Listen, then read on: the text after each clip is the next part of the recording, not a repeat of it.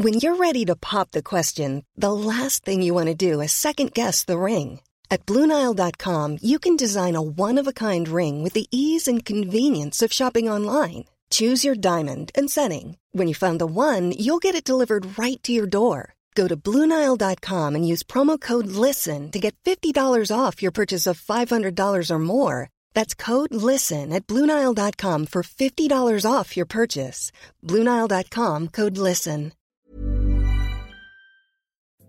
Kommer bli som honom, du kommer bli en stor stark man. Man men så, vänta, kommer jag bli en kille som går runt och slår kvinnor? Och man känner sig lite som en fågel som typ nästan letar efter smulor av bröd. Förödmjukar mig framför hela klassen. Typ såhär, va? Va? Va? Rappare skojar.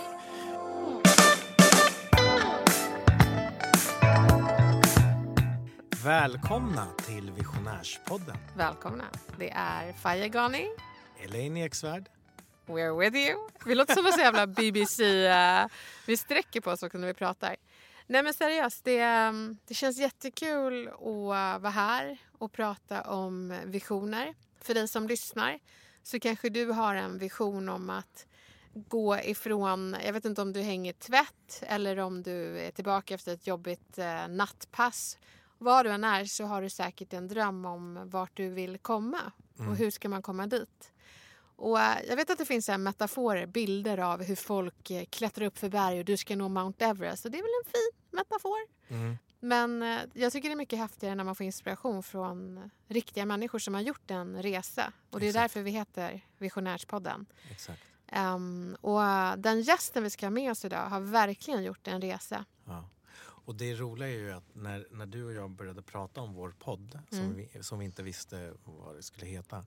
Det handlar ju just om drömmar och hur man kommer dit. Mm. Och eh, vi, bland det första både du och jag sa eh, Mm. vilken drömgäst vi ville ha. Och vi pratade mycket om Bredäng där vi är uppvuxen, uppvuxna. Och då sa vi samtidigt Ison, Glasgow, Carson, the third. Jag, det var så mycket som jag inte visste om Ison. Jag och Ison gick i samma klass. Ah, vilken Eh. klass var det? I högstadiet så Ja. gick vi från sjuan till nian. Ah. Men vi lärde känna varandra när vi var typ 9-10. Mm. För då gick vi svenska 2 i. Strädgårdsskolan. Okej, det var då ni började. För Ja. då kunde inte någon av er riktigt svenska. Nej. Han kom från USA, hade dreadlocks, Ah, hade hår ner till typ eh, midjan. Alltså Ah. jättelånga dreadlocks. Och han var så himla populär. Och eh, nu tar jag upp det igen, vi kanske ska kliva bort det. Men jag var ju mobbad så jag fick ju ta lite, eller jag, jag blev vän med Ison så fick jag lite av hans shine. Var aha. Men var han populär? Han var jättepopulär. Du vet, han, så, du vet, han pratade amerikansk engelska, såg cool ut. Eh, och alla, både tjejer och killar, ville hänga med Ison. Det var Men Ison, alltså, Ison hela varför tiden. visste inte jag om det? Men fan. Men det var ju Slättgårdsskolan. Du gick ju Bredängsskolan då. Ah, okej. Vi Ja, hade det lite värre. För jag menar, om han var svart och populär. Jag var ju typ ljusbrun och Mm. blev kallad för n-ordet. Mm. Det hade varit skönt att ha en Ison. Men det var väl Faktiskt. tur att han började i Släktgårdsskolan då? Faktiskt. Och det var Ja. tur för mig. Eh, Ja. Att jag fick, jag fick hänga med Ison. Och sen så gick vi i högstadiet samma klass ihop. Eh, och sen så blev han den här Ison och Ison och Fille och alla de här låtarna. Aha. Eh, jag har rätt, rätt många bra stories om, som Ison. Eh, Ja. Som jag gärna vill ta upp idag med, med honom. När du träffade honom. Mm. Ja, vi får fråga honom. Och, och grejen är den, jag kommer ihåg när jag gick i, till Bredängscentrum så hade jag köpt köpt ett par Buffalo-skor. Jag var så osäker när jag gick på dem. Eh, för jag sa, kan man gå de här? Och Ison, han var så himla snäll. Han var så här, kollade upp och ner på ett respektfullt sätt. Mm. Alltså, han kollade in skorna liksom, och så bara kollade han mig i ögonen och så sa han looking good. Så jag bara yeah. Och då sträckte jag på mig. Jag kommer ihåg det, hur han, han stod där. Så det är stationen, det var där vi träffades och var coola och hängde. Där drömmarna börjar. Ja. Och snart kommer Ison. Snart kommer Ison. Han har verkligen gjort en resa. Så oavsett vem du är eller vad du har för vision för ditt liv så är vårt mål i alla fall att se vad, vad är Isons recept. Välkommen hit Ison. Ison! Alltså, så, och, vi! och kan vi inte också säga det? Det finns ju de som säger Ison. Ja, det händer fortfarande. Det kommer nog alltid hända i all Kan vi framtid. säga det en gång för alla? Ison. Det är fel att säga Ison. Han heter Ison. Tack. Ison. Men det är ganska förståeligt med tanke på själva i i början och själva ut, eh, svenska uttalet. Så det blir det är Du ska alltid vara så förståeligt. snäll. Du är så snäll. Nej, jag Och jag vill bara det. säga what the fuck. Alltså, kom igen, om du kan säga ice, det, det börjar också på i. Ja. Men du säger inte is när det är på engelska. ja. Ison. Eller hur? Ah, ja. Jag och Elaine har ju känt varandra sedan vi var 14-15, gick igenom rough times. Och eh, när vi var yngre så pratade vi alltid om, om mål och drömmar. Elaine skrev alltid ner så här, vilka mål hon har och jag skrev också ner vilka mål. Och så har vi gjort en, en resa. I somras så kom vi på idén, så här, fan ska vi, ska vi inte podda ihop? Bara, Mm. Vad ska det handla om? Det ska handla om livet. Det ska handla om liksom, visioner. Så vi, vi, vi bestämde oss att kalla podden för Visionärspodden. Hej, nice, nice. Mm. Och sen så hade Elaine lite idéer om, om Bredäng. Vi pratade mycket om Bredäng. Vi vill prata om resorna från, från Bredäng. Kan inte du berätta vad du, vad du tänkte? Visionen. dig? Ja. Nej, men vi vill, eh, I början var det vi ville bjuda in eh, gäster från Bredäng, för det är så många. Jag vet inte om du har sett Quincy Jones eh, dokumentär? Um, jag har sett många. Vilken Ja, är det? Nej, men det är den senaste. Okej, nej men det har jag missat. Jag Ja, missat han, den. sa, han sa någonting väldigt bra. Han sa what you see is who you wanna be. Is what you wanna be. Och han såg inga svarta förebilder överhuvudtaget. Och vi har en plan om att i Bredäng göra ett Arlanda. Att man kommer dit och ser en bild av Ison, Isabella Scorupco. Alltså du vet alla de här. Så att barnen ser inte bara orten utan de här kommer härifrån. Så det är, det är ett mål. Så eh, vi hoppas att efter den här intervjun så ska det vara en bild på dig. Du ska vara en första Wall of Fame, Bredängs ära. station. Och sen så borde det också spelas upp stationen. Men det, det som är häftigt också när man går på Arlanda. När jag gick med min dotter första gången. Och jag bara, det är Ison. Nej men vänta! Oj gud. Det är min bror! Det är min bror! Och jag som kände så här, Ison du kommer få hänga i Bredäng. Han bara tack. Nej, men det är i slutändan... det- Arlanda, Arlanda och Det, Bredäng. alltså, det går inte riktigt att jämföra. Arlanda med all respekt, det, det, det är en, en sån nivå kan man inte riktigt nå. Men om jag skulle få hängas i Bredäng, det skulle betyda någonting helt annat. Det, är- Ja. det är en helt annan vikt på det. Så definitivt, det är en väldigt bra idé och jag är för det. Grymt. Är- Men är Fille från Bredäng också? När han är Vårberg. Vårberg? Men han, hänga spelar, han spelar ju basket väldigt mycket i, där i hallen i Bredäng. Så Vi man kan- säga han är typ lånad. Vi kan kvotera in någon från Vårberg Mm. till Bredäng. Eller så får han hänga i Vårberg. Det behövs ju i alla orter. Ja. Men eh, den här podden, det ska inte handla om oss utan det ska handla om dig och din vision. Eh, du har ju berättat mycket om din barndom och, och sådär. Men för oss är det lite konstigt för att vi sitter här tre runt ett bord och vi bodde alla i Bredäng. Men vi hade ingen aning om eh, din bakgrund. Till exempel att ni bodde på gatorna du och din mamma. Mm. Berätta, hur, hur började det? Var kommer du ifrån? Din livssituation? Um, alltså min livssituation är nog... Alltså det är så långt. Det känns som man har sagt eller dragit det så många gånger. Men jag var ju uppväxt i USA med min mamma till jag var sex år gammal. Och på de tiderna, jag, jag, jag tyckte att livet var rätt mycket paradis. Jag hade min bästa vän som bodde bokstavligen tvärs över gatan för mig. Jag hade min mormor, jag hade släktingar, jag hade vänner. Och det blir lite att man inte ser de här problemen som är i området och då jag menar typ drogerna, kriminaliteten och massa andra saker. Och min mamma hon, hon, hon hade lite den här kristallkulan hon kunde se in i framtiden lite. Och då, och hon sa okej men det här är en spiral och ett hamsterhjul som jag vill inte som ska hamna i. Och tur nog så min pappa han var, han var en sån där person som var lite överallt och han um, Tur nog så var han lite i Sverige och typ hade satt igång lite nya familjer med massa andra kvinnor. Och hela den. Jaha, jag bara satte, jag fattade inte. Okej. Nej, så till Ja. min pappa, han var verkligen en rolling stone på det sättet. Så min pappa var här och hon kontaktade honom och han var typ så men kom till Sverige. Det är ett bra ställe för Ison att vara uppväxt. Här är det typ säkert i jämförelse med USA där det var mycket droger, kriminalitet och massa annat. Så när vi kom hit så planen var att vi skulle ha så här, mamma, pappa, barn. Vi skulle vara perfekta och allting skulle vara väldigt bra. Men min pappa han hade sina han hade sina demoner och han hade sina problem. Vilka, vissa saker har fallit över lite på mig men inte så värst mycket. Men efter ett halvår så blev det att jag och min mamma vi hade ingenstans att bo för han bestämde sig för att åka tillbaka till Barbados. Och han var lite så här, men typ, ni får klara er rätt så mycket hur ni vill göra för jag kommer inte vara kvar i det här landet. Och Shit. Min tanke var rätt så mycket, ja, men det här är typ, nu kan vi åka hem, vi behöver inte vara i det här landet. För det kändes inte som landet tog emot oss, språket var så nytt och allt annat. Och min mammas grej var typ, vi har kommit bort från det här landet som har så mycket dåligt. Mm. Men när man är ung, när man är sex år gammal, man tänker bara jag vill bara tillbaka till mina vänner, jag vill tillbaka till min mormor, jag vill tillbaka till min, mitt rum. Så efter, efter när vi inte hade någonstans att bo, tre år därefter var det inte helvete för jag hade min mamma men det var ganska tufft att se att man hade, ena dagen hade man allt och sen nästa dag hade man ingenting och man var typ Människor hade sån förakt och de hade sån hat för en och det var typ man kände sig så ovälkommen att man var såhär, men typ jag vill bara att folk ska tycka om en. Så typ där, därifrån började lite min resa. Lite. Men hur... Okej, Jag har du också vill så bara... många frågor. Hur, ja, jag undrar, eh, för det första, hur bemöttes... Vad var det för hat? Hur, hur mötte ni det? Vad sa folk? När du Alltså- säger hat, vad menar du? När jag menar hat så menar jag typ bara ehm, när man inte känner igen någonting, när det är typ främmande.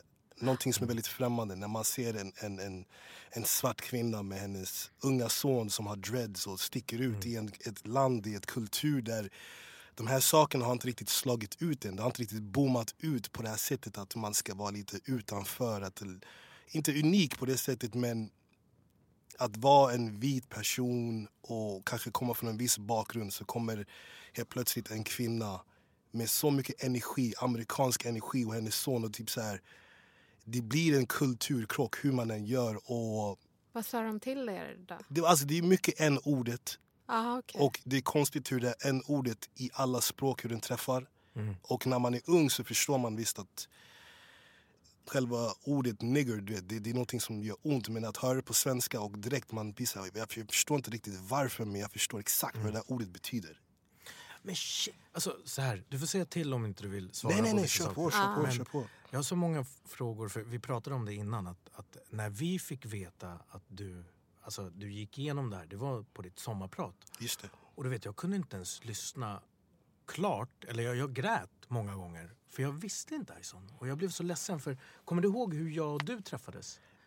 Jag kommer ihåg, alltså jag, jag minns inte exakt, jag är inte säker om det var exakt klassrummet eller om det var fotboll, fotbollen, eh, BBK, därför Faisal han var en fotbollsgud. Men jag är inte riktigt säker om det var skolan eller fotboll. Nej, och det är det jag har tänkt på. För, för många gånger har inte du nämnt det. Det känns som att du har förträngt det. Det är att vi gick i samma klass, alltså vi, vi gick i svenska 2 i Slädgårdsskolan. Och jag berättade innan, exakt, du kommer inte ihåg det. Vi har aldrig pratat om det. Jag, faktiskt, jag kommer inte ihåg det alls nu när du Och- säger det. Och, alltså jag får rysningar nu. Grejen är, jag berättade för Elaine att jag blev ju mobbad och blev kallad n-ordet under hela min uppväxt. Bytte till Slädgårdsskolan. Där kommer den här superkillen med dreadlocks som alla älskar, som är svart. Så jag kunde bli kallad n-ordet och sen när du kom så ville både tjejer och killar, alla ville hänga med dig. Men jag visste inte att du, när fick du höra, när sa de n-ordet till dig? Um, alltså, en ordet, jag fick höra den typ så pass tidigt. Det var typ bland det första året. Vi var hemlösa därför typ när vi bodde med min pappa, vi hade den här paraplyet av säkerhet. Han var en sån stor, stark, mäktig man. Att ingen vågade riktigt säga någonting illa eller vågade titta illa vårt håll överhuvudtaget. Men så fort vi var ensamma, det är typ mycket alkisar och Kungsträdgården-tiderna. Det, att bara första gången höra när man kommer in i, i, i, Kungsträdgården, själva där vid Fridays, där entrén, och desto mer man går så känner man typ hur folk stirrar på en och hur de bara typ så här, varför är ni typ längst där framme i parken? Ni ska vara längst där bak vid vattnet. Och det är då, sakta Vilka men sa säkert, det? då är det typ själva människorna som är där. Vi typ, till exempel Kungsträdgården på de här tiderna, vi hade inte så mycket pengar och det blev att man drev runt mycket på de här restaurangerna och man bara typ hoppades att man skulle träffa någon som hade pengar eller någon som bara satt och bara... Hur gammal var du då? Då var jag typ, jag var sex, jag var sex, sju. Kommer, Okej. kommer, du ihåg, kommer du ihåg det du upplevde när du var 6-7? Ja, jag kommer ihåg, inte allting men jag kommer ihåg jag kommer ihåg eftersom man, är, man blir en sån här people watcher när man inte har pengar och man inte har någonting att göra. Det finns inga sysselsättningar. Det blir att man, man tittar bara på människor och man börjar fantisera. Men jag minns mycket Kungsträdgården-tiderna hur, hur, hur människor man gav dem den här blicken av att okej men det är lite tufft för jag och min mamma. Man vill inte be om hjälp, man vill inte vara så här, snälla hjälp oss. Men när man ser folk sitta och de är på de här uteserveringarna och de sitter med sin juice och sina mackor. Och de går därifrån och de lämnar halva mackan kvar. Det är då man springer fram och man måste typ ta den här mackan, ta den här juicen, gå och sätta sig och äta. Och det är då de som jobbar på restaurangen säger Hej negerjävlar, vad gör ni här för något? Sluta hålla på och ta maten. Och Man känner sig lite som en fågel som typ nästan letar efter smulor av bröd och det kommer någon som bara säger chas, chas, chas. Äh. Och jag säger inte att varje person hade de här uh, åsikterna och hade de här, oh, du är neger och hela den biten. Men det var en, typ en, en 70% av 30% negativt hela tiden. Och man går in i en butik direkt, man får den här, ah, men du, vad gör du här för något? Och en säkerhetsvakt som kommer och följer efter en. Och, Men Ison, hur gör du för att inte uppslukas av hat? Mm. Alltså när, när, när 70 procent av 100 Mm. är så här mot dig. Det blir värre. Alltså duvan blir vägviftad för att det är en fågel men du Mm. fick för din hudfärg. Ah, alltså det är då, det är då en, en, man har en supermamma som kliver in i situationen som typ påminner mig om situationen att även om det är jättejobbigt, det är, hemskt, det är en hemsk situation men det skulle kunna varit mycket värre. Och det är min mamma som hela tiden typ väger upp att jag måste hela tiden se glaset hälften fullt istället för hälften tomt. När hon säger till mig, ja men det finns ju typ det finns svarta unga pojkar, svarta unga tjejer där ute som inte har en stark mamma som kan försvara dem. Ja. Och tänk dig att du har mig som... Så du kan vara stolt över din hudfärg. Du kan vara stolt över att du är hemlös men vi har ändå, vi har ändå stolthet. Och man förstår inte de här sakerna, de här principerna och den här tekniken hon försöker lära en när man är mindre. Men nu man, man, man fattar att hon försökte bara bygga på mitt självförtroende av att Tänk om inte jag fanns här. Tänk om du var hemlös och du inte hade mig överhuvudtaget. Så jag blev uppslukad av hatet och jag som person nu, jag blev väldigt nollställd. Jag, jag, det, vissa saker slår inte ut på min radar men när jag blir arg så kan jag känna att okay, men jag blir inte arg över just den här situationen. Det är vrede som jag har från tidigare som inte jag har processerat som kommer fram nu i så små jättelöjliga situationer. Så jag, är inte riktigt, jag tror jag blev uppslukad av hatet men jag försöker fortfarande se det lite som oh boy, att det ska vara 50-50. Men en, en fråga där. Vi gick ju hela högstadiet ihop. Alltså sjuan, åttan, nian. Jag har aldrig sett dig arg. Vad, när blir du arg? För du, du, du, är alltid, du är känd för att du är så himla snäll. När jag har gått med dig på, typ, i Göteborg, på Way Out West eller i Stockholm. Folk kommer fram. Du tar alltid dig tiden och pratar med folk. Så när blir du arg? När kommer det här ut? Alltså, alltså vred, vreden och den argheten den, den, den, finns, den finns med mig hela tiden. Jag är typ som uh, Hulken, som Hulken säger, jag är konstant arg, jag är i en konstant kaos, irritation och jag är typ jag försöker hela tiden jobba med mig själv att räkna till tio. Så jag blir, jag blir arg nästan hela tiden. Och som när jag var på väg hit, um, jag skulle åka tåget och jag sitter och så ställer jag mig upp för att jag märker att det är en äldre tant som vill sitta. Och man försöker vara trevlig och jag försöker vara väldigt ödmjuk och väldigt... Om jag sätter mig själv längst ner så blir det att jag kanske personen som jag bemöter förstår att min energi, att jag försöker vara väldigt ödmjuk. Jag försöker vara väldigt anpassbar och flexibel så att det blir att jag kan bli arg. Men till exempel i alla fall, jag ställer mig upp, den här äldre kvinnan ska sätta sig och det kommer någon ung kille som sätter sig på hennes plats. Och det är inte som jag blir fysisk men där kan jag känna direkt att jag måste räkna till tio så att min vrede inte tar över mig. Så att det känns lite som en tekokare. du vet. Jag är hela tiden typ så här, I'm ready to blow. Men um, Vad sa du till honom? jag, jag sa till honom väldigt, väldigt snällt bara typ så här, det här är inte din plats, du borde ställa dig upp. Och typ, man förstår, när man är ung man måste ha en viss jargong och man, man måste vara lite tuff och är typ så här, nej jag ska inte ställa mig upp. Och det är typ så här, jag har förstått. Tidigare var det väldigt mycket mer fysiskt och man trodde att den grejen funkade men nu förstår jag att en viss blick och en viss energi räcker med att okej men ställ dig upp.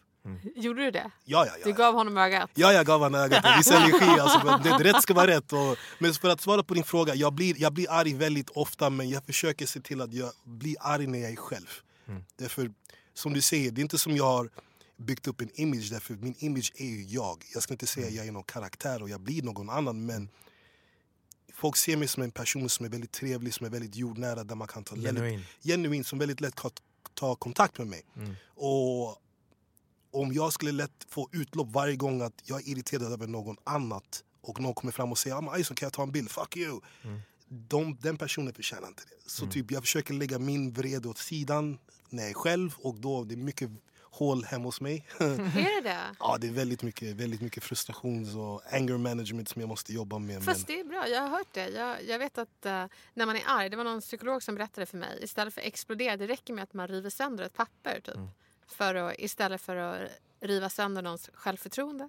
ja, Pappret har samma effekt. Jag ska tänka Ja, mig du det. behöver inte tänka på det, du har löst det. Ah, Massa hål i väggen. Ja. Men, men jag, jag, jag, du får stoppa mig lite, Nej, jag har nej, så många frågor. Ja. Men, eh, nu, nu går jag, kanske ställer, borde ställa den här frågan senare. Men tror du att du har lyckats på grund av de sakerna du... Alltså, att det är en revansch som gör att du har gått hela vägen så som du har gjort?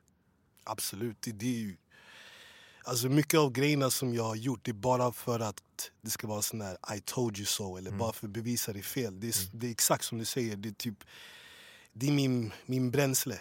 Jag, behöver, jag behöver någonting eller någon person som äggar mig eller någon som tvivlar på mig för att jag ska kunna få någonting gjort. Det känns det är inte tillräckligt att jag gör det för mig själv. Jag, jag måste hela tiden... Ah, där ser du, du trodde inte att jag skulle klara av det. Och, till exempel, det finns... Nu när jag berättar det här, jag menar ingenting illa när jag, menar, när jag säger den här läraren. Men jag tror minns du läraren som vi hade i biologi, Lars-Åke? Eh, det var någon situation när han, han, han, en lärare som vi inte hade, men han var vikarielärare så blev han ordinär i alla fall. Och han kommer in och han ställer den här frågan, men vad vill ni bli? Frågan är, vad ska du bli? Och typ, vissa ställde sig upp och jag minns Faisal ställde upp och sa fotbollsspelare och alla visste att han skulle bli the guy. och typ så här, ja, men vad ska du bli? Och jag bara, men jag ska bli rappare. Det låter lite som Snoop Dogg-skivan när han säger han ska bli, I wanna be a rapper. Så typ, och, jag, och jag minns bokstavligen hur han typ bara skrattade och typ förödmjukade mig framför hela klassen. Typ såhär, rap, va? Rappare? Skojar du? Kom, kom tillbaka när du har bestämt någonting annat. Och det, de, de, de orden och de meningarna och den, den energin det har typ tatuerats in i mitt huvud. Och det, när han sa så, och det, det är massa andra människor som har gett mig så tvivel och tvivel, men när han sa det, det var som att så här, aha, du tror att jag inte kan åstadkomma mer. Du tror det här är den ribban som jag har. Det här är så, du ser mig bara som en, som en liten sak när det låter väldigt poetiskt men jag är typ som en larv på väg att bli en fjäril och du kunde typ inte stryka mig medhårs men typ så här, hypa upp mig istället. Istället för att säga så här, och, men samtidigt om man hade hypat upp mig det hade kanske blivit att jag hade blivit lite så här, ja det blir ingenting av det men istället hans energi av att nej det kommer inte hända var så här, nej jag måste. Även när jag inte känner för att skriva mina texter, jag känner inte för att gå till studion, jag pallar inte lyssna på den här skivan för att jag ska lära mig mera. Jag sätter mig ner och kör åtta timmars race bara för att jag måste komma tillbaka. Och när jag blev någon och jag träffade honom i Breding centrum. Gjorde du? Jag träffade honom i Shit, centrum vad och han, och han jobbade kvar och, I Bredäng? i Bredäng. Nej. faktiskt. Och han hade med sig lite kids, och de skulle Ja. åka någonstans. Och man tänker typ så här, det här är min moment, nu ska jag sätta den så här rakt i hans ansikte. Och där också man märker hur åren och hur, hur det ändrar en. Och det skiftades från att jag ville bara så här, nu fuck you till att så här, Hej tjena Lars-Åke, fan tack så mycket för åren och ja, det här är dina elever, hej jag heter Ison. Så typ, jag tog den, den mer ödmjuka killing with kindness. Ja. Men För du behövde inte. det, behöv, det, behöv, det, det fanns Visste ingen han? mening. Han visste och han, jag visste, han visste.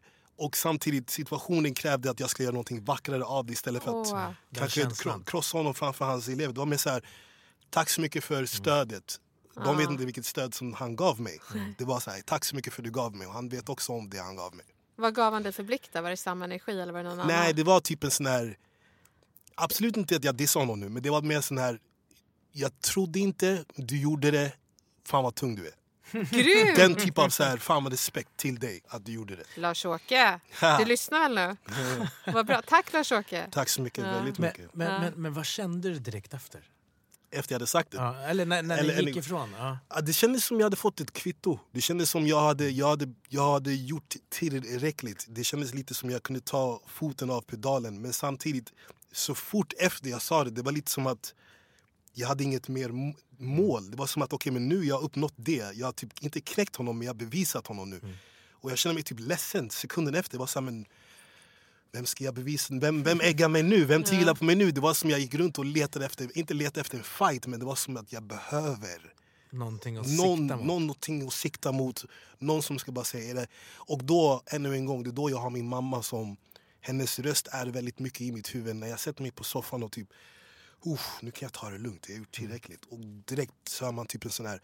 Aha, är det allt du kan göra? Är du färdig nu? Vissa, nej, nej, nej, nej, nej, absolut inte. Okej. Är det din mammas röst? Det är min mammas röst, För konstant. Du, du sa, för det första sa du Kungsträdgården-tiderna. Menar du att ni bodde där då? Ja. Ja, okej, då förstår jag det. Och det andra sa du sa... Det låter kanske konstigt när man säger det så. Under vintern såklart, då måste man hitta lite mer så portar, och uppgångar och tvättstugor. Men Kungsträdgården var typ som Facebook på de tiderna. Om man ville typ nätverka, hitta någon som kanske hade någonstans att bo. ah, okej. Kanske få lite pengar. Och det här var 80-tal? 80-talet. Ja, fattar.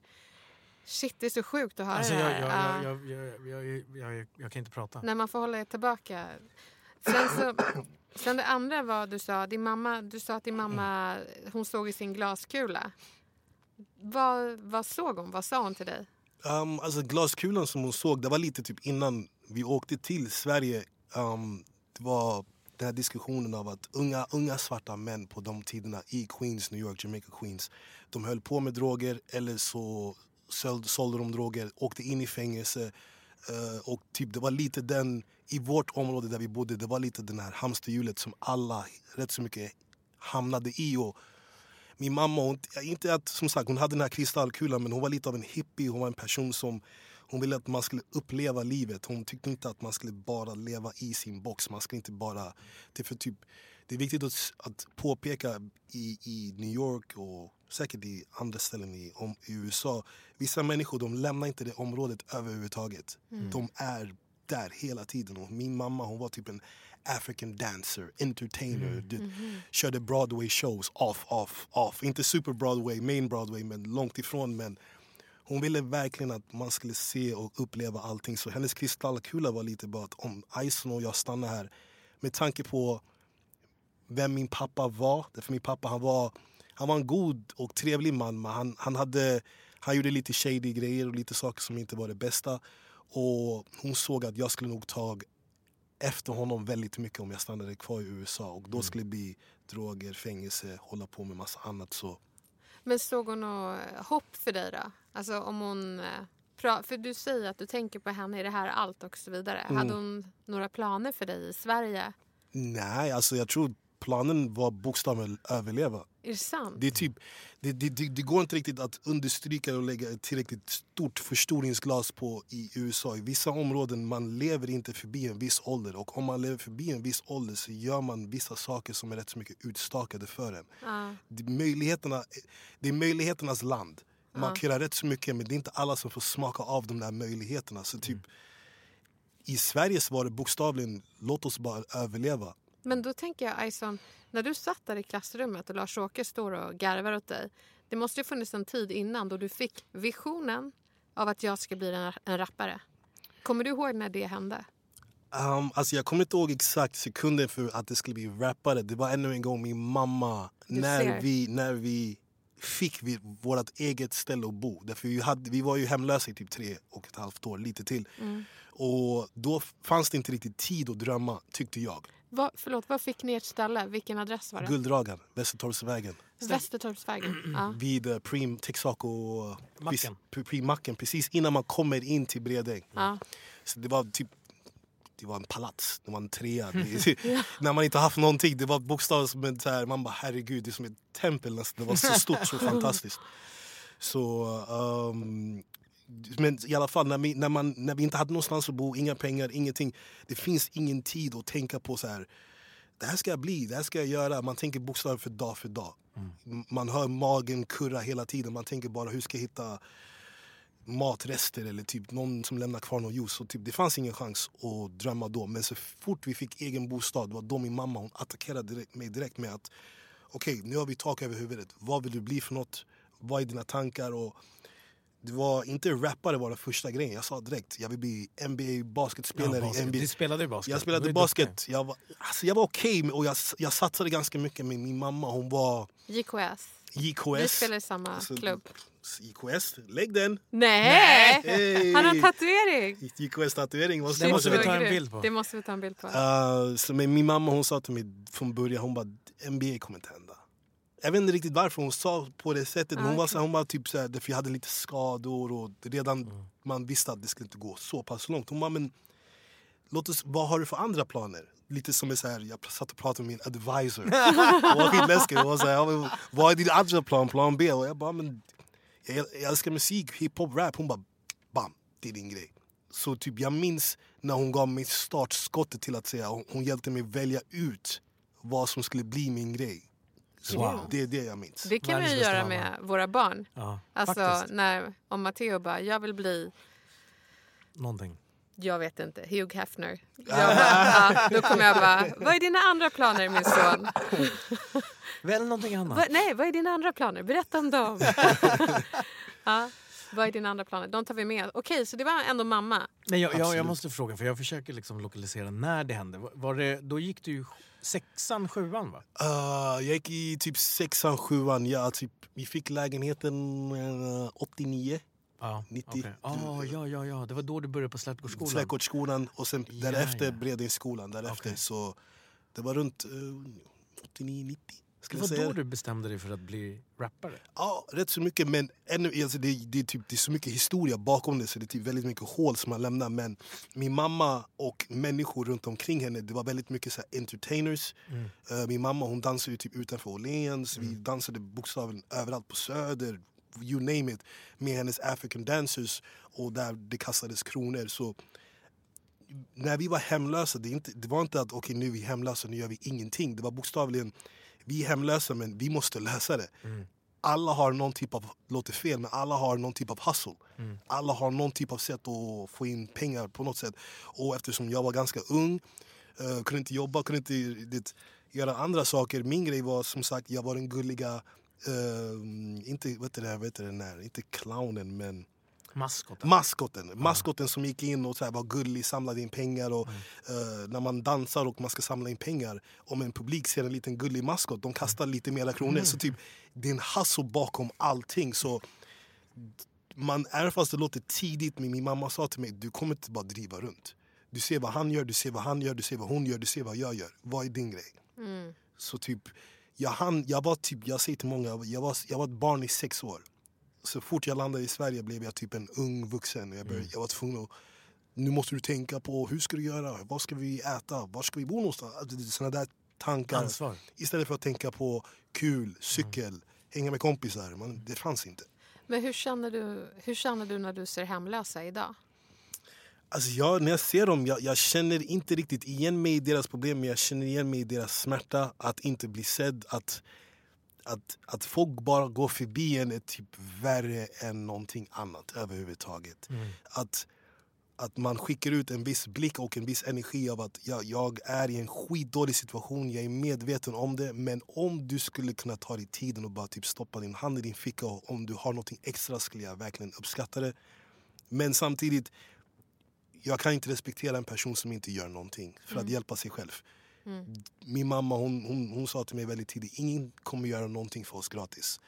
Så vi, vi, vi måste verkligen kämpa. Och vissa människor som är hemlösa de har ju typ en handikapp eller de kanske har andra saker som gör att det blir väldigt svårt för dem att göra vissa ting. Men om man i alla fall man skickar ut energin av att jag är redo att i alla fall försöka att göra vad som helst.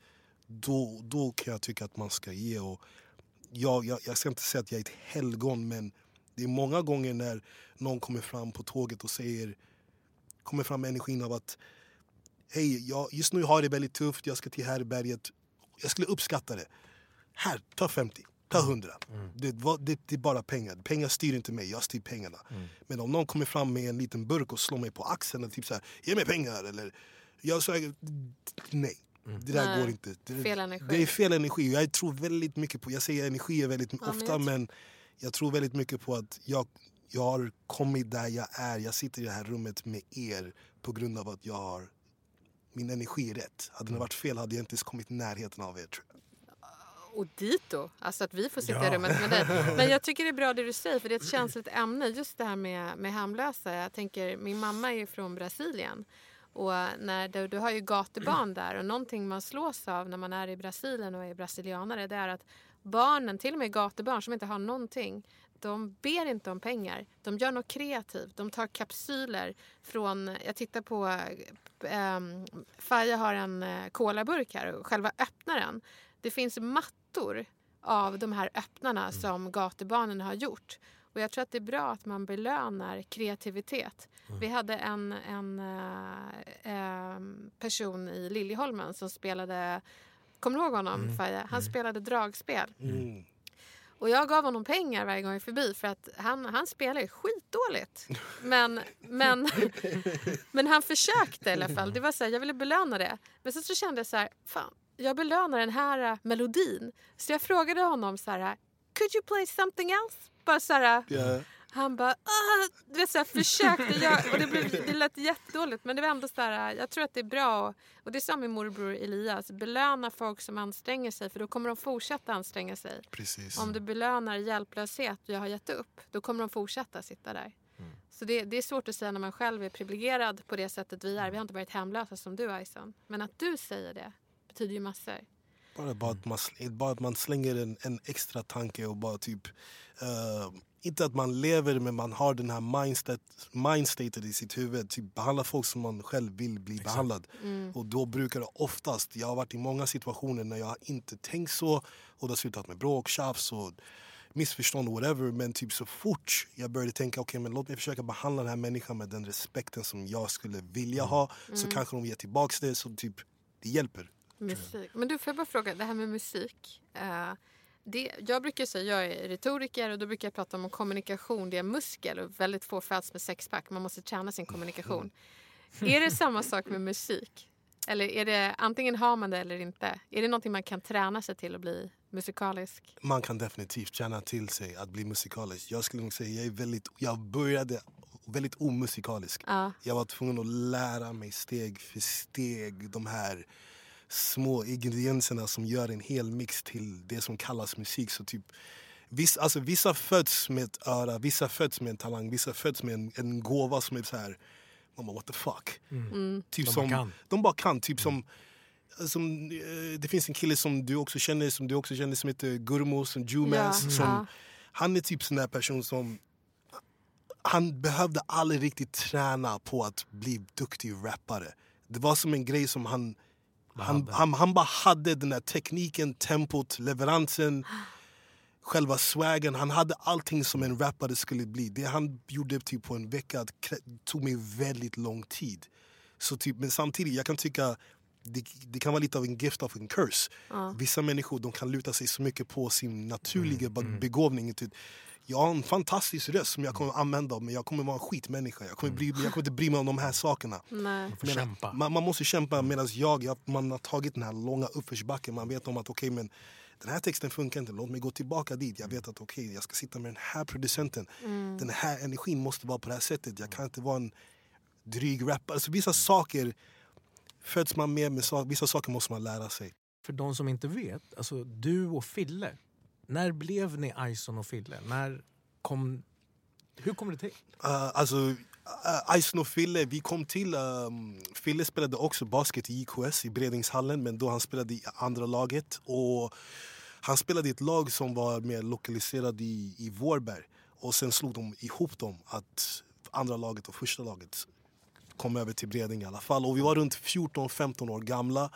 Och det är jättemycket kids som pratar och efter träningarna så brukar man alltid typ säga men typ, vad lyssnar du på, vad gör du för något? Mm. Och sen kom vi fram till att vi har exakt samma passion för hiphop. Och han började namedroppa en artist, jag började namedroppa en artist. Och så kom det fram till att ja, men jag frågade honom, vi har rappare och håller på med musik. Och han sa att han höll på med det. Och grejen är, jag hade hållit, inte hållit på med det innan men jag hade varit i svängen och min mamma hade tagit mig till... Typ, min mamma var så curling-mamma. Hon tog mig till tusen producenter. Och jag fick, alltså, det, det var hemskt. Jag fick uppträda på typ HSI-uppsättningar. Och, uh. alltså, typ allt, allt möjligt. Jag, hade, jag var igång lite mer än honom. Och sen kom det fram att det var en studio i Skärholmen. Men det var inte en studio, det var bara en ungdomsgård. Mm. Men ingen använde den studion jättemycket. Alla var bara där och spelade pingis och bandy. Och det slutade med att vi var typ 15 man som gick till den här studion. Lika stor ungefär som det här rummet, lite större. Och Vi bara kom dit, spelade in våra grejer och då hade vi inga egen musik. Vi tog instrumentaler. Mm. Um, Fille rappade på engelska då och allt möjligt och massa andra saker. Var han bra på det? Fille var skitduktig på engelska. Alltså, han var typ han var bättre än mig på engelska och engelska var mitt modersmål. Och var är Filles föräldrar ifrån? Uh, Chile. Ja, okej. Så Fille, Fille var skitduktig på engelska. Men i alla fall, vi var 15 man. Men de 15 mannen slutade med att det blev 12, 12 blev 10 och det bara, folk tappade fokus. Mm. Gjorde massa andra saker och hittan och dattan. Och jag och Fille var de enda två som kom till ungdomsgården regelbundet hela tiden för vi, typ, vi brydde oss om ingenting annat. Mm. Så slutade det med ja, men ska vi göra en låt eftersom vi båda två är här hela tiden. Mm. Den låten det gick så, så lätt. Det kändes som typ, sätta på sig en handske. Allting var så här, det klickade. Mm. En låt blev två, tre, fyra. Och Ison och Fille föddes därefter. Så det var aldrig att nu är vi Ison och Fille. Det var bara så, men du är nice, jag är nice, tyckte vi. så vi bara spelade in låtar och sen därför det är så skönt att väldigt naturligt blev det Ison och Fille. Men först hette vi typ så en textmästare och filosof. Och man försökte komma på så här kaxiga så här, the lyrical, high, bye, do do do. Men sen många kompisar där jag bodde de var så här, men typ ja, men när kommer du på låten? Jag bara, men hör du inte? Jag heter ju textmästare, filosof. De har... Och det var en, en till grej som hjälpte mig som en artist och som en människa. De var typ, det var en, komp, en kille som jag såg upp till som var lite äldre, halvjobbig. Uh, och jag visade han en, en av låtarna så han bara, men varför heter inte Ison för? Mm. Jag bara, men vadå? Det, du är nice och heter någonting tufft. Han bara, jo men är inte du du? Mm. Du ju kunna stå upp för dig själv och du har du skämts att inte kalla dig själv eller representera dig själv. Efter han sa så, då som Lars-Åke-meningen, det var så här, bam, såklart. Så jag bara, ah, Ison, därefter. Jävligt kul att ni båda säger bam. Bam! Det sitter bam. kvar! Men eh, shit vad grymt. Alltså alla, för föräldrar som lyssnar så borde ju fritidsgårdar gårdar ha så här, eh, studios. Alltså, Absolut. det är verkligen så här drömfabriker skulle det kunna vara för barn att hitta vad man vill Men bli. den kreativiteten också som man... Ja. Ja. att ni fick... Speciellt vid den, vid den åldern. Jag kan tänka mig typ när man, som du säger, att de, att de här ungdomsgårdarna finns för kidsen vid den åldern. Man är ju så konkurrensdriven och man vill ju typ inte toppa den andra men typ Mm. att jag blev så bra det är bara för att jag ville, jag ville hänga med de andra som gjorde musik. Jag kände att jag ville inte vara efter dem. Burrow is a furniture company known for timeless design and thoughtful construction and free shipping, and that extends to their outdoor collection. Their outdoor furniture is built to withstand the elements, featuring rust-proof stainless steel hardware, weather-ready teak, and quick-dry foam cushions. For Memorial Day, get 15% off your Burrow purchase at burrow.com slash ACAST and up to 25% off outdoor. That's up to 25% off outdoor furniture at burrow.com slash ACAST. I'm Sandra, and I'm just the professional your small business was looking for. But you didn't hire me because you didn't use LinkedIn jobs. LinkedIn has professionals you can't find anywhere else, including those who aren't actively looking for a new job but might be open to the perfect role, like me. In a given month, over 70% of LinkedIn users don't visit other leading job sites. So if you're not looking on LinkedIn, you'll miss out on great candidates like Sandra. Start hiring professionals like a professional. Post your free job on linkedin.com/people today.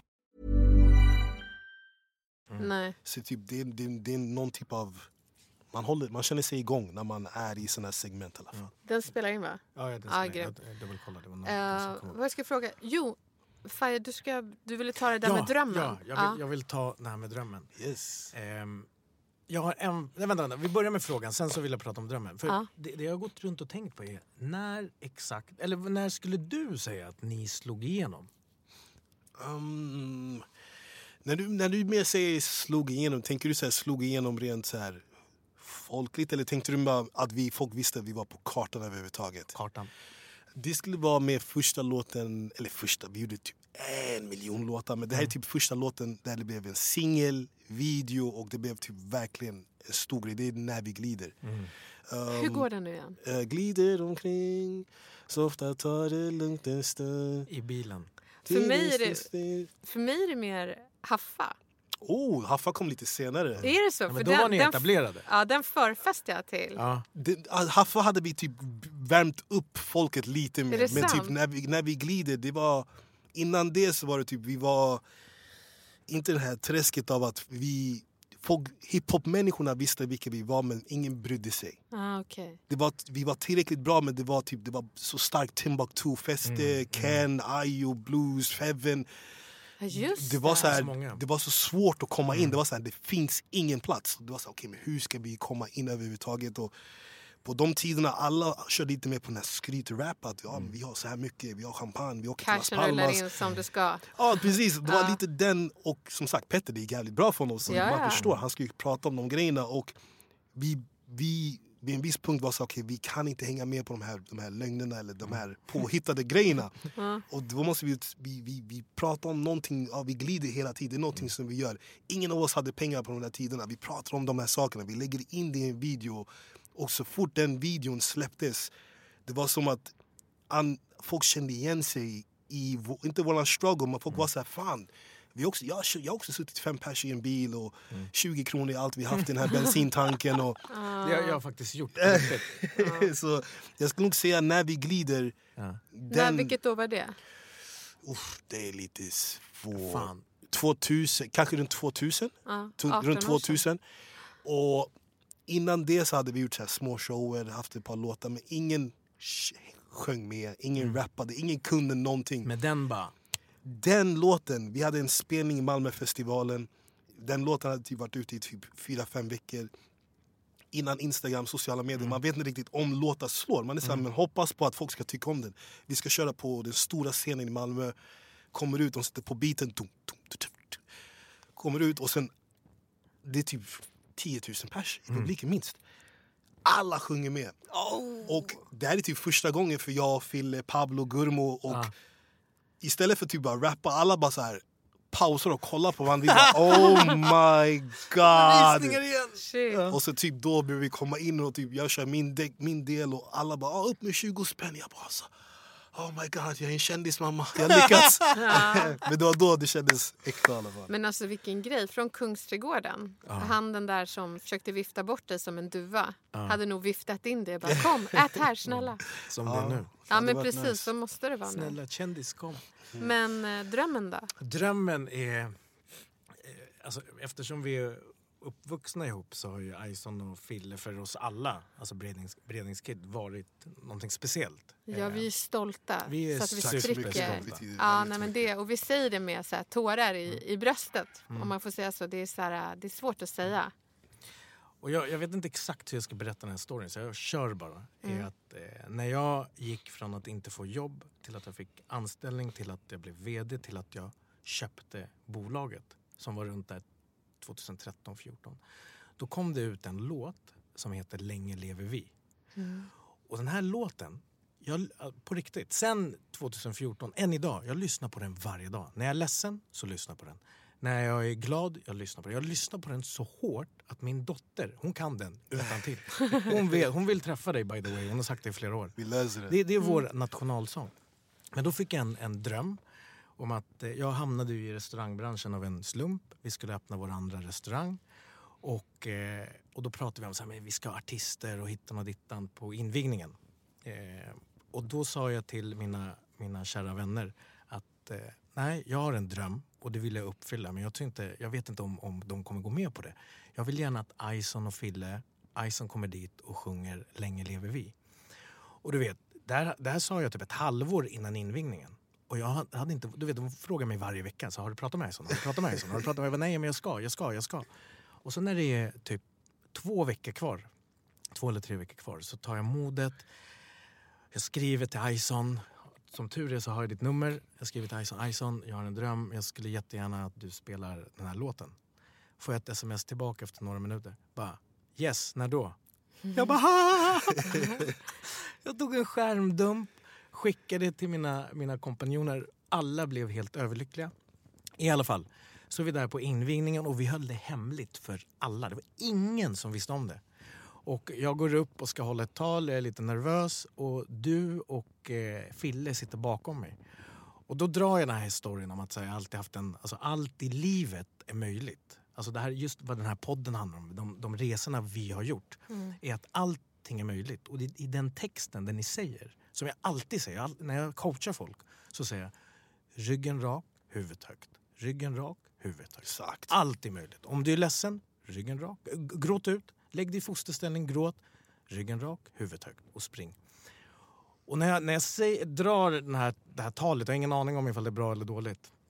Och sen så går jag ner för trapporna och Ison och Fille kör Länge lever vi. Alltså det är döden istället. det var så episkt. Och alla, det, det som är häftigt med er är att alla älskar er. Det spelar ingen roll vilken typ av människa du är. Nej. De älskar det. Och jag har förberett. Har jag gjort.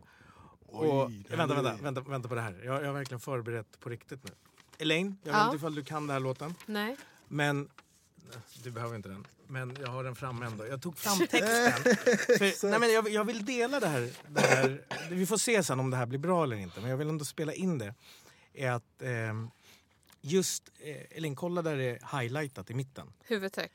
Ja, och sen så vill jag... Vänta, hur fan gör man nu då? Kö- Hörs det?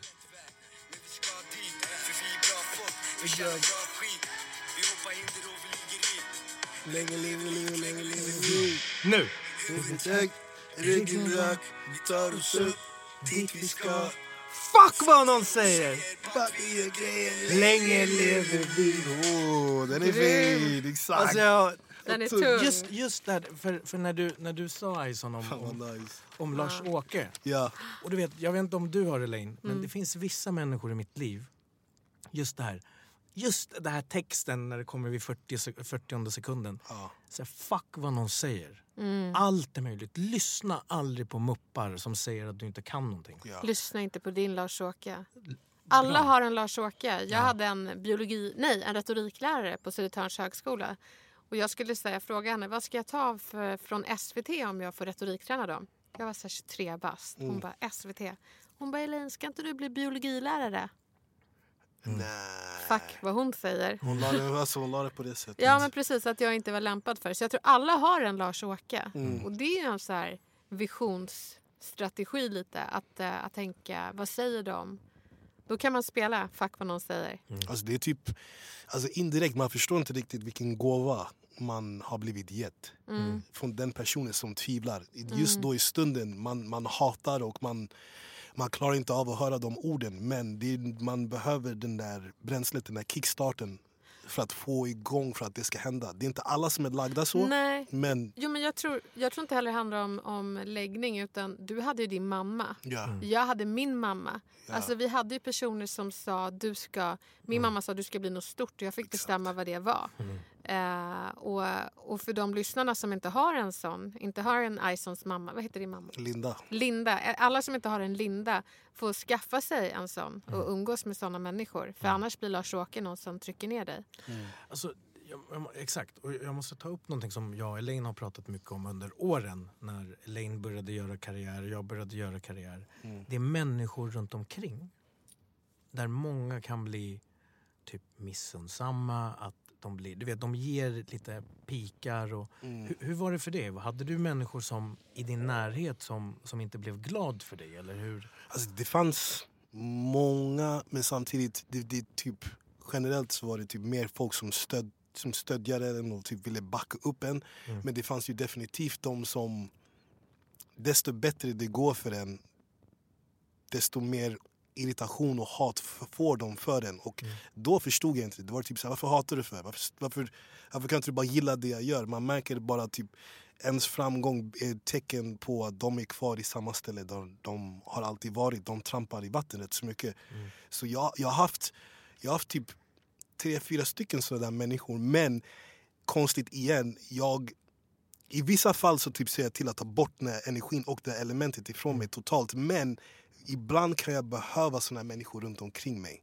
För att sporra dig på något? Sporra mig och sen samtidigt hålla mig jordnära och typ ett talseende. Håll dina, keep your friends closer and your enemies closer.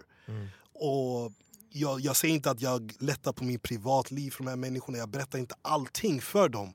Men jag har dem runt omkring för att de är typ såna människor som de kommer reagera och de kommer hata mig på ett sätt som jag det gör så att jag är förberedd på det när jag träffar människor som jag inte känner överhuvudtaget. Att, att ta det här hatet och ta det här scrutiny ifrån dig, en person som har varit med mig sedan början. Du har sett min struggle, du har, du har någorlunda hört om det jag fått tvungen att gå igenom. Men ändå så väljer du att komma med såna här dåliga råd, åsikter och såna här saker. Låt mig ha dig nära så att jag i alla fall är redo för det när jag träffar en person som är en totalt främling. Ja, för det är ju farligt med de som bara har ja-sägare. Precis. De tappar det ju totalt. totalt överhuvudtaget. Jag har, men jag har kompisar runt omkring mig som sagt så här, fan du vet den här låten den var jävligt dålig. Och istället för att typ inte attackera och vara så här, men fan varför, varför är den dålig? Det är typ så här, aha, varför är den dålig? Och om de inte ger mig ett bra svar eller typ en bra skäl till det, då, då typ jag, jag, jag, jag har svårt att förstå det. Men om de kan typ, de säger så här, fan Aiso vet du vad, du gick lite för långt här. Eller Aiso, vet du vad, ni, den här låten, det hade inte tillräckligt med smärta. Jag behöver, som du säger, jag säger det, det är typ det är det värsta som finns. Ingenting, det finns ingen utveckling med jag säger det. Det finns ingen... Man kan inte bli bättre. Nej. Så typ i mitt fall så jag, jag, jag har sett till att ha ett par hatare runt omkring mig då och då.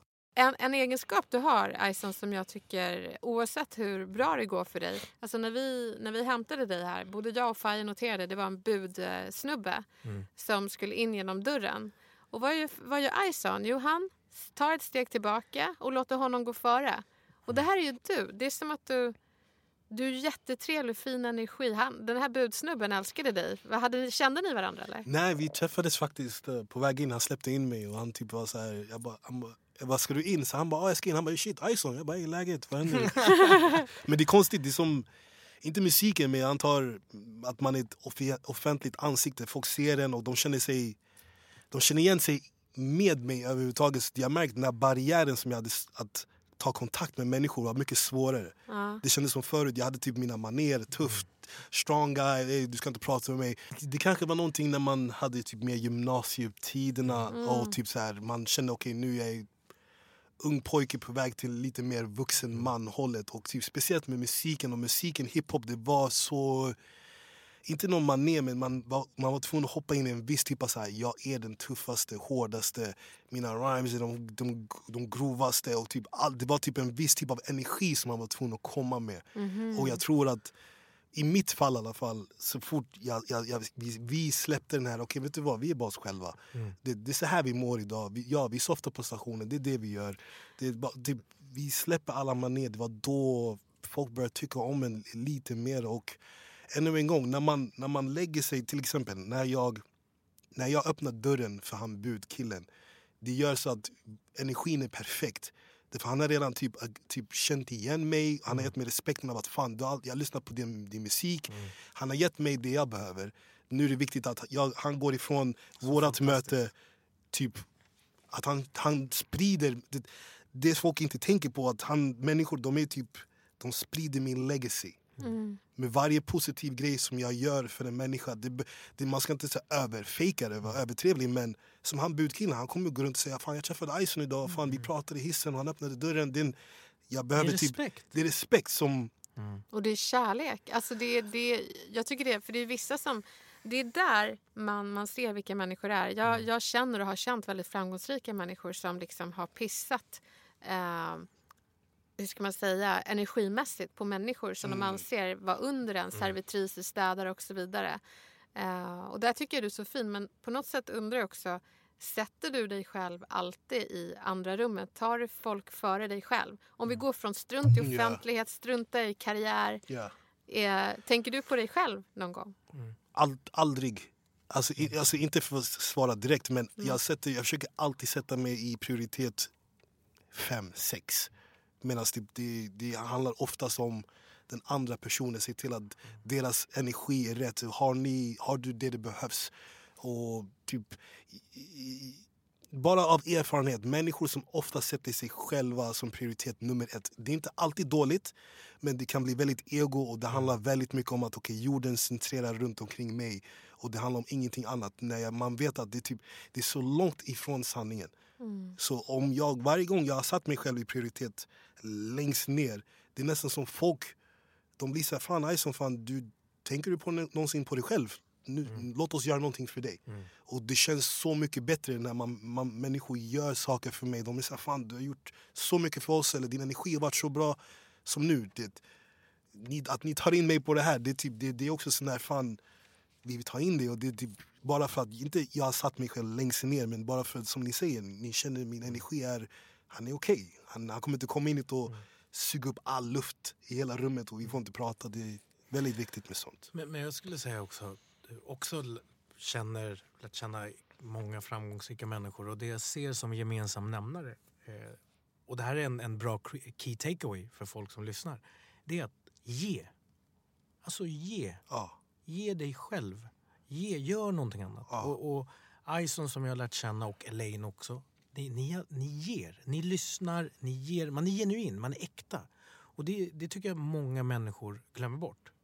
Ja, det, där är, det, det är superviktigt, den här ge-grejen. Det gör så, så pass mycket. Men umgås du med folk som ger tillbaka? Och... Um, alltså jag um, man umgås inte lika mycket med folk överhuvudtaget lika mycket som man gjorde tidigare. Det Nej. känns som typ ens krets när man blir äldre den blir typ mer sluten och mindre, mindre människor. Men det är för jag inte har sociala medier. Jag känner att hela världen... Varför har du inte det? Jag tycker det är så härligt. Jag vill också bli analog. Ah, Alltså jag, har socia- jag, jag har inte sociala medier för att jag, jag känner inte... Jag, jag, jag, ett, det finns många skäl, men ett, jag vill den här direkta kontakten med människor där ute. När det gäller typ feedback, rent typ min musik eller jag som person.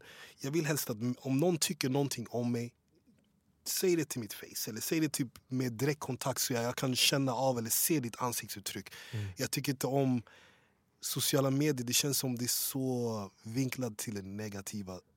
Och samtidigt, sociala medier, det är, man måste ha en viss engagemang. Man måste typ bry sig, känner jag, på ett visst nivå. Man måste typ vill bry sig om att okay, men de här människorna har åkt till de här länderna, ätit de här sakerna, träffat de här andra kändisarna.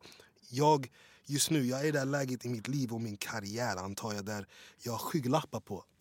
Jag, jag har inte tid. Jag bokstavligt, förutom med Maman Faisal, vad han gör för något och hans karriär och massa annat. Ja. Jag har verkligen inte tid att tänka på att okay, men den här personen har precis postat, de har varit i Dubai, de in med Dr Dre och de har köpt det här huset. Det påverkar inte mig, det gör ingenting för mig. Det gör så att jag kommer off track. Just nu, jag är bara på mitt mål. Vad är ditt mål då? Mitt mål är att lyckas, mitt mål är att försöka bli någonting i den här världen, i den här branschen. Göra min mamma stolt och att sitta och kolla på Kim Kardashian och köpt nya klackar. All respekt. Nu jag dissar inte, jag vet att jag kommer få många Kim Nej, K som okej. hatar på mig. Nej, nej. Men att vakna upp och sen direkt kolla på okay, men vad har Kim- Kardashians gjort. Det är nice men det kommer inte göra så att mitt konto är mer fylld eller att hyran är betald. Du vill inte ha hennes klackar i din energi?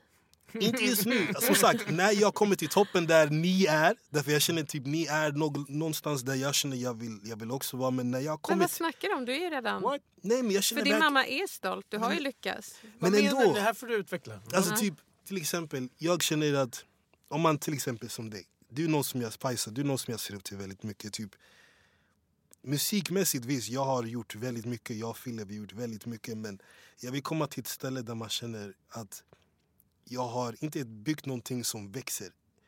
Inte när jag inte är där men någon typ av imperium, någon typ av som är i ruljans hela tiden. Jag just nu som musikartist, jag är mitt egna maskineri. Såklart, man är sitt egna maskineri i allting som man gör, företag, business. Men jag vill kunna typ säga, så vet du vad, det här är mitt. Och den är igång. Ruljans, det är någonting som mina barn kommer äta på. Det är någon, visst, min musik och allting kommer min familj och barnen äta på men jag vill ha klädesgrejer, jag vill ha restaurang, jag vill ha det här. Jag Ah, vill ha det. Jag vill ha de här, jag vill typ Arlanda-bilden, det räcker inte. Jag vill ha, typ, man tänker Zlatan, han har typ massvis av saker och typ det, det, jag tänker på det sättet och jag har inte kommit dit. När jag kommer att jag känner att jag har företag, jag har det här, jag har det här. Då kan jag kolla lite på sociala medier. Då kan jag kolla på Kim K. Gud vilka fina klackar. Därför just nu sitter jag och jag har... Fast vadå, då lägger du upp dina egna klackar. Då lägger jag upp mina egna klackar. Jag lägger mina egna klackar. Men min, alltså min grundgrej där vill komma fram till, jag säger mycket strunt med det är bara att Nej, nej, nej. jag har inte tid just nu att titta höger och vänster. Det var någon som sa det, keep your head down. Eh, så att man inte jämför sig med andra utan går på sin väg. Det är som de säger den där trav eller Solvalla hästarna eller hästarna överhuvudtaget. Om de inte hade skygglapparna, de skulle ju aldrig springa rakt fram. De skulle bara kolla och sen allting skulle falla och så blir det kaos. Jag känner jag är lite som en sån här travhäst, I gotta keep going och jag har inte tid. Men det är nice när folk viskar. Det är typ sån där, när ni gör grejer, att det kommer till mig på ett naturligt sätt. Har du hört- sett Elaine hon gör den här grejen? Eller Faisal han har gjort den här grejen. Det blir så här, jag, om det är bra så, ska jag, så kommer det komma till mig. Om det inte är bra så kommer inte jag höra om det. Men vänta. Hey! Hörs, hörs det? Alltså, när, när du säger... Nu gjorde jag med handen så att det ska Knäppte med fingret. eh, nej, men, nej, nej, men för jag blir, jag blir så här. Vi, vi, den resan, eller resorna vi har gjort, har vi gjort på olika sätt. Mm. Men det som är viktigt, det är också att hjälpa varandra. Ja. Så jag menar när du tänker så, du, för du har sagt det några gånger till mig och jag bara, vad fan snackar han om? Han är ju Ison! Ja, han har redan lyckats. Jag går och lyssnar på honom varje dag. Ja. Men när du säger att du har såna drömmar, fan låt oss prata om det. Låt oss kolla på ifall du vill ha, vad fan det kan vara, restaurang eller whatever. Men det är väl också det där med så här, äh, sätta sig själv i sista rummet. Ja. Det, du kanske tänker ja, men det är att be om hjälp, eller, men det är ju mer att nätverka. Bara, Tja, det här är min dröm. Mm. Alltså det är nätverken, men det är samtidigt också typ den här, inte lilleman-komplex eh, men det är typ som er. Jag ser det som människor som har verkligen lyckats och det känns lite som jag, jag är inte, inte tillräckligt bra men det känns typ så här, ah fan det är pinsamt att inte be om hjälp men fan kolla hur långt de har kommit. Nej, Kolla, kolla vart jag har kommit. Så tänker jag. Och det blir så här, fan jag kanske ska bara, ja, jag, försöker, jag ska försöka komma där de är utan att be om hjälp eller utan att bara störa dem. Men då, ska jag, då ska jag lägga klippet på Faja eh, när han ska möta dig. Han har sin kavaj och så här, känner sig svettig och nervös och ska träffa dig. Vi sitter ju här och ser upp till dig. Du är vår första gäst på Ja. podden. Det är fan nice. Men det, det är fint att du är så ödmjuk. Men jag bara hoppas här att du sätter dig själv, att du har människor omkring dig som sätter dig, dig först. Mm. För jag kan också undra så här, du är ödmjuk, du är kärleksfull, man mår bra av dig. Men ibland kan jag undra så här, är du lycklig? Känns, är du med folk som är snälla? Jag är, alltså, lyck, lycklig skulle jag nog säga. Jag är inte, lycklig har inte jag varit sen jag lämnade USA. Själva, beg, själva begreppet glädje, jag, jag vet inte riktigt jag kan inte riktigt uppfatta glädje på rätt sätt. Jag vet inte riktigt hur jag ska smälta det, jag vet inte hur jag ska uttrycka det. Varje gång typ som sitter och träffar er eller typ krama er och det var länge sedan. Det är typ en genuin typ av saknad. Man saknar den känslan när vi var yngre och man känner sig trygg och allting var mycket lättare. Inga ansvar och jag kan ta det, Håller ingen, familj, inga barn. Som sagt, barn och familj, det är skitnice. Men jag tänker bara, när jag träffar er, jag får en trygghetskänsla. Men jag till exempel, jag kan typ inte gå ut och klubba. Eller jag kan, jag, mitt mingelgame är helt värdelös. För jag vet inte riktigt hur jag ska prata, jag vet inte riktigt hur jag ska överhuvudtaget säga jag är glad. Som till exempel när, när människor runt omkring mig är glada så kan jag typ fråga dem, det låter konstigt men typ, är du glad? Hur känns det? Beskriv det för mig. Därför typ jag är nollställd. Allting för mig, är- varje gång min mamma är glad eller hon ler, då kanske någonting, det, typ, det blir en liten sån där pip. Men annars allting är väldigt så här, flatline hos mig. Så för att svara på din fråga, glädje och glad är jag inte. Men jag är inte, jag är inte förkrossad och jättenere men Är det pappas demoner som Ja. du snackade om? jag tror det. Det är anger management. Jag tänker, jag har så mycket hög trafik i mitt huvud. Det är som, jag hinner inte riktigt slappna av och känna av glädjen. Så jag, det skulle vara kul att känna glädje ordentligt. Mm. Men det kanske i nästa liv, man vet. You never know. Är det så? alltså? Ja, nej, men det är det jag tycker. För äh, det, är så, det är så mycket kärlek. Man känner någon sorts sorg. Man vill så här, äh, krama om dig ordentligt. Bara, Fan, du är så grym. Och Varje gång man träffar dig så blir jag, jag blir så här tårögd. Mm. Eh, Nu blev det det. ja, Äh, vad fan. det. Nej, men jag ska inte. Nej, men det, det är liksom... Vi växte upp ihop. Och det är som när du, jag kommer aldrig kunna lyssna på den här äh, sommarsnacket. Det, det. och, äh, men det är häftigt när du säger att det är liksom mammas glädje, det är som ett heartbeat och när hon ler så är det. Hur mår mamma idag då? Um, idag mår hon mycket bättre. Um, alltså jag tror hon har mått bra under hela, under hela den här perioden, till och med när vi var hemlösa. Och vi drev runt. Hon, hon var ju typ en gammal hippie. Och För henne det här var ju typ livet. Hon hade kommit bort från USA, bort från allting. Um, det var ett par tuffa år där vi inte hade någonting överhuvudtaget. Men om man spolar fram till nu när jag har jag kan ta hand om henne, jag kan ta hand om hemmet. Jag kan Därför typ, jag kände en sån ångest och sån där skitmänniskakänsla av att hon gjorde så mycket, jobbade flera jobb, städerska jobb medan hon var en utbildad datalärare. Men nu tar du hand om henne. Nu hon, hon, om, hennes fötter nuddar inte matten, marken. Det är rosor under, under Ja, ja, ja. bokstavligen. Typ. Jag, Men det är som dag. vi gör, vi pratar om det, det är vår dröm. Vi tar hand om våra föräldrar också. Ja, det, Men- det är det man det är det man jobbat för. Mm. Att de ska kunna typ sätta sig tillbaka och säga fan min son eller min dotter. Mm. Men har du rosor under dina fötter? Jag behöver inget, det är grus under mina. Det är massa grus Men och skit under mina. Men... Men Jag vill ha silkes under mina. Det är Det nog det, det som är problemet. jag, jag, jag, jag känner att jag borde också ha den mindstaten men jag tycker att jag gör bättre arbete och om det är skit under mina fötter så att jag fortsätter. Min, min mamma hon kan ha rosorna och sidan, jag kan ta det sen när jag ligger ner tror jag, det är ingen fara. Men, men det, det kän, jag är lite inne på det Elaine säger. Det känns som att du har, an, du har ju musikdrömmar men det finns andra drömmar som du drömmer om men du vågar inte prata högt om dem, eller? Fast du Alltså- gjorde det nu. Alltså Ja, jag, vågar, ja, alltså jag vågar, jag vågar men jag vågar, alltså typ man, jag namedroppar så här små Mm, drömmar som mm. typ alla någorlunda har. Men jag har, jag har, jag har så många drömmar, jag har så många tankar, så många visioner. Mm. Där det känns lite som, Sverige har varit typ som en räddning för mig. Och det har gjort så mycket för mig att jag är så här för evigt tacksam. Men samtidigt känns det lite som Sverige och kanske inte människorna men själva tankesättet är så är lite litet för hur jag tänker. Mm. Och när jag presenterar vissa idéer för folk, det är typ så här. Man blir inte stoppad men det är typ så här, nej Zlatan har gjort det, går inte.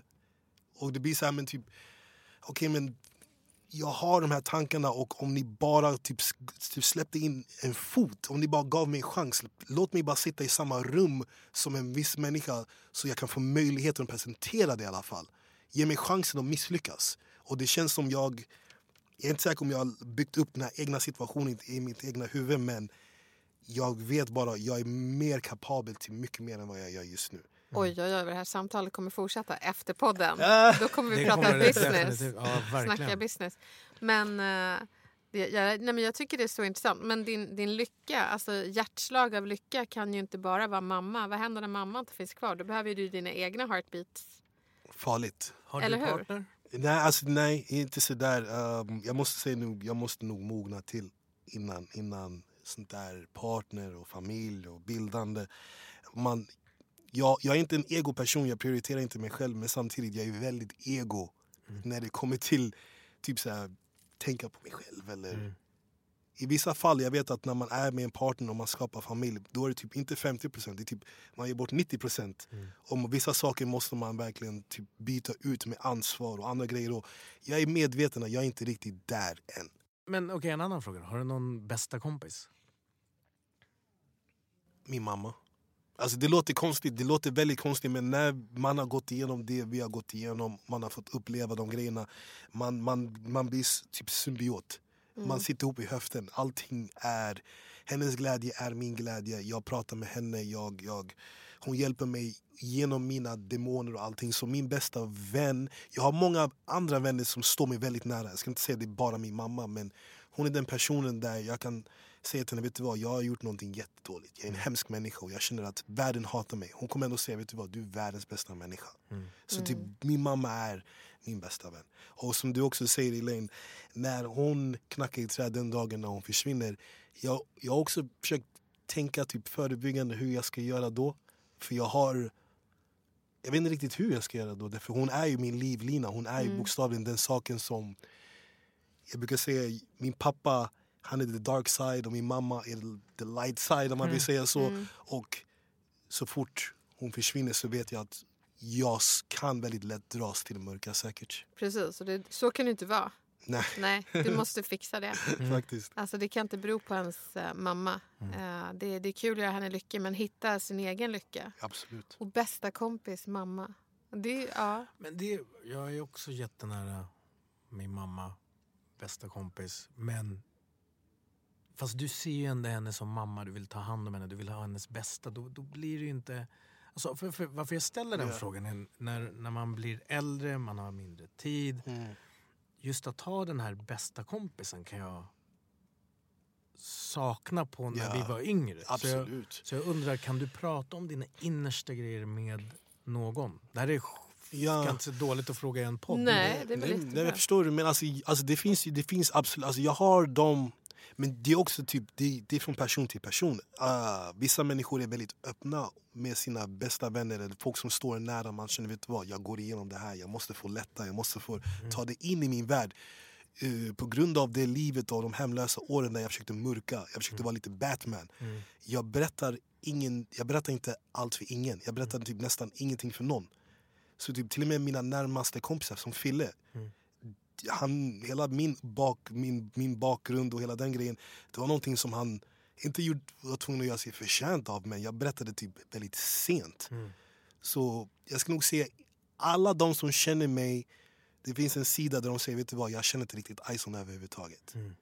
Och det är någonting som jag vet att jag måste jobba med. Jag, jag, jag, jag, vill, jag vill ha närmare kontakt med människor. Som jag skulle säga typ med dig. Typ, jag skulle, om folk säger Faisa, Fai, är ni bra vänner? Jag skulle säga fan, Fai är min fucking bror. Mm. Det jag älskar, jag, jag gör vad som helst för honom. Men jag skulle också säga typ, jag, det finns säkert en del hos mig, en sida hos mig som Faisa kanske inte känner till. Mm. Och det är inte okej men det är jag som har gjort det problemet. Men ja, shit alltså, att inte folk känner en. Men du, du har ju visioner om eh, vad du ska jobba med hit och dit, alltså restauranger och så vidare. Men om du skulle du vilja vara lyck- lycklig den dagen din mamma inte finns kvar? Um, jag tror jag måste komma till insikt om finns det någon lycka kvar så fort hon försvinner. Eller typ, jag vet inte riktigt om... Jag är bara vid den punkten av att om hon försvinner, finns det lycka överhuvudtaget? Jag, jag vet inte riktigt vad det är. Nej men precis, och det är väl det som är att skapa visioner. Att jag, jag, jag menar när, när jag satt på min pappas eh, manchestersoffa då hade jag en vision ändå om att det måste finnas någonting bättre. Jag hade inte sett det, men jag Ja. ville att det skulle finnas. Absolut, okej nu förstår jag. Nu, alltså, Ja. jag alltså, det, alltså, det är en fin, vacker tanke av att jag skulle kunna tänka mig glad och lycklig. Det är någonting som min mamma skulle vilja för mig. För hon har sagt hela tiden att vet, förr eller senare så kommer jag dö. Jag kommer inte, jag kommer inte alltid vara här så typ, du, du måste vara glad men det skulle vara en skön bild av att när hon inte lever att det finns glädje i mig. Men med tanke på att hon lever nu Mm. och glädjen hos mig är väldigt liten. Jag har väldigt svårt, även fast jag skulle försöka leka med tanken av att hon går bort helt plötsligt, glädje ska födas. Mm. Jag vet inte. Tufft alltså. Ja, Tunga jättetufft. grejer. Ja, Ja. Men det är ändå så här, någonting man har sett och tänkt på. Även fast vi inte pratar och Ja, så känner ju vi varandra på ett sätt väldigt väl. För vi delar JKS, Bredäng och allt det där. Mm. Så man förstår på ett djupare plan. Men det är komplext det här med, med föräldrar. det På olika sjukt. sätt. Har, har du någon kontakt med din pappa? Ah, min pappa han dog när jag var 13. Han dog när jag var 13 så jag hann inte riktigt um, prata med honom överhuvudtaget om de här demonerna, de här sakerna som jag tänker, den här högtrafiken. När jag var yngre så jag förstod inte att varför han var som han var, varför han, han var så lugn och typ sa, vi pra, han pratade aldrig riktigt med mig. Det var mer typ så här handgester eller typ så här blickar, kom hitåt. Men när han blev arg så det var en sån vrede, det var så mycket hat och han var väldigt fysisk med min mamma också. Och se min pappa slå min mamma upp och ner för gatan och hon Äh, blöder. fan. Typ, och hon håller i, jag, typ, man minns verkligen hur hon håller i min hand i Barbados. Där vi bodde ett litet tag. Och hon, hon har beställt någon bil och bilen är typ längst ner på den här gatan. Och han slog sönder henne hela vägen från våra lilla hus till den här taxin. Och hon skriker du får göra vad du vill men min son kommer med mig. Och ingen hjälper. Det är såna där saker som man som ung man blir så här, varför gör pappa så, varför gör pappa så? Och sen hör man mamma säga typ så här, men hata inte pappa, han är, han, är, han är bara arg och typ, du kommer bli som honom, du kommer bli en stor stark man. Man är så här, vänta, kommer jag bli en kille som går runt och slår kvinnor? Jag vill inte bli det, men jag vill också bli en stor stark man. Så typ allting i mitt liv har blivit typ så här, jag vill bli bra men jag vill inte bli som det. Men det är väl ganska okej. Så allting är väldigt Mm. upp och ner för mig. Typ. Varje gång de bråkade eller varje gång de började på väg att bli fysiska så var vi alltid, vi sprang vi alltid till en tvättstuga Ja. som låg i Midsommarkransen där vi bodde i samma byggnad. Så gick vi ner dit, satt, satt oss under det här bordet och sen kan man höra min pappa springa fram och tillbaka som det vore en skräckfilm. Slå på dörrar, slå på fönster, skrika “Where are you? Where are you?” Att personen som var med och satte en på den här planeten i det här livet håller på att slå på en. Det känns som att typ, du är personen som jag ska se upp till. Men du gör allting för att förminska mig och göra så att jag känner mig som ingenting. Så det gör någonting med psyket. Man är nog inte hundraprocentig person efter man har sett eller varit med om misshandel på det sättet. Så du är min pappa, du är min mamma. Mm. Du ska älska mig, du ska ge mig säkerhet, trygghet. Men du slår mig, du gör så att jag är hungrig, du förödmjukar mig, du gör så att jag inte känner den här ryggraden. Jag, jag går runt hela halva mitt liv utan en ryggrad. Jag måste bli en man utan att min pappa ger mig de här råden. Jag måste bli en kvinna utan att min mamma finns där för att säga sakerna som... Det, det fuckar med en. Mm, fast Ison, lika lite, som, lika lite som jag är en pedofil som min pappa, lika lite du är misshandlare som din pappa. Alltså Ja. det där är bara vilka föräldrar vi får i ett lotteri och vi fick en gemensam eh, vinstlott och det var våra mammor. Absolut. Och så farsorna var åt helvete. Men du får ju liksom inte låta det definiera dig eller bara för att du har hans gener så betyder inte det att du inte har rätt att vara lycklig. Ja. Du har ju inte valt honom. Och det, Det- du har åstadkommit. Det är ju Nej, så magiskt. vad... Ja, från, det, från gatan till Mm. liksom, topplistorna. Men vad händer här för att avsluta på ett professionellt sätt? För det har jag hört på radio. Ah. Jag lär mig. Okej. Alltså, det här är Ah, andra gången för mig. Så jag, jag du, är proffs alltså. Ey, fan, alltså. Nej men eh, det som händer näst är lite musik. Eh, tillbaka till studion. Man har hållit på med väldigt mycket annat förutom musik. Eh, musiken har varit lite som en gateway till att man kan göra massa andra grejer. Men eh, i grund och botten det är nog musiken som är våran våran grund, våran core och vi, det, var, det var ganska länge nu sen vi släppte en skiva så vi är inne i studion, spelar in ganska mycket, försöker komma med någonting nytt. Hej! Förutom det, um, som sagt, jag är dålig på att prata om saker tills det verkligen blir av. Men jag har verkligen försökt, typ, eftersom jag sitter i rum med människor som jag verkligen ser upp till. Jag försöker hela tiden tänka så här, vad kan jag göra som är inte musik? Och jag menar ingen diss till musiken därför det är min number one love, det är min number one baby. Men typ, jag, jag har förstått att jag kan göra andra saker så länge möjligheterna ges och min drivkraft är på 100 och det är den. Så förhoppningsvis kommer vi tillbaka här snart. Jag har lite mer att berätta någon gång. Wow! Grymt! Vi är här för dig, det vet du. Ja, det är du, klart. du. Du har lyssnat på Visionärspodden med Faye Gani. Elaine Eksvärd, Vi ses nästa gång. ha det bra, hej! Ciao! Fan vad tuggar det är! Så jävla mega det är! samtal! Alltså... Första gäst alltså. Ja, ja, ja.